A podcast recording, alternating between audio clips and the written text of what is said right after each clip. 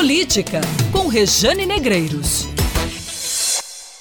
Uma ação conjunta de deputados estaduais vai investigar as ações do Consórcio Nordeste, que é um bloco criado pelos governadores nordestinos, né, com o objetivo de tocar ações conjuntas para atrair investimentos, para alavancar a economia da região. E o motivo desta investigação, a compra de 300 respiradores para pacientes com Covid-19 de uma empresa da China.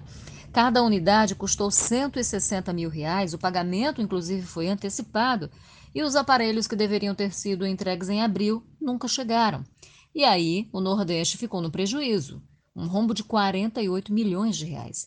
A Polícia Civil da Bahia foi acionada pelo consórcio. As investigações apontam que os estados nordestinos caíram num grande golpe.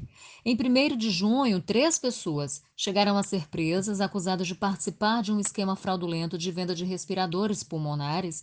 E aí, por causa de toda essa ação atropelada, por conta de toda essa situação, 26 parlamentares de 10 partidos, né, é, DEM, PSL, PTB, PSDB, MDB, PSC, PSB, PV, SD e Cidadania. Eles criaram uma comissão interestadual, assinaram uma carta de intenções cobrando transparência nas ações do grupo relacionadas à pandemia. Eu conversei com o deputado paraibano pelo MDB, Ranieri Paulino, está integrando essa comissão, e ele falou um pouquinho sobre essa investigação que nos motivou objetivamente foi essa compra malograda, mal sucedida, dos respiradores através do Consórcio Nordeste. O Consórcio Nordeste, na sua formação, dizia que ia comprar mais barato, porque juntando né, todos os estados facilitaria na hora da barganha de comprar mais barato é, é, para as compras públicas. E o que aconteceu foi, na verdade, foi uma compra mais cara do que em outros estados dos respiradores.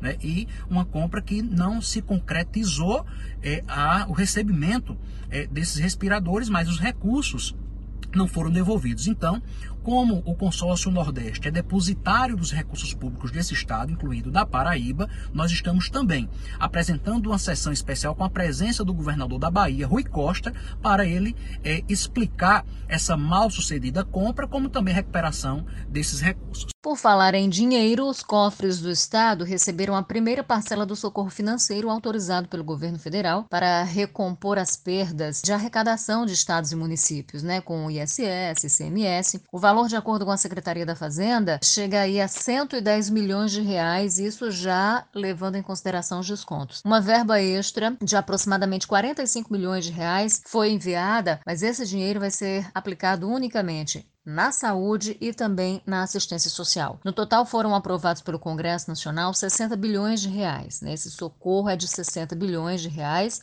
divididos em quatro parcelas. E aí a previsão para pagamento né, das demais parcelas desse auxílio, para que esse crédito seja depositado. 13 de julho, 12 de agosto e 11 de setembro.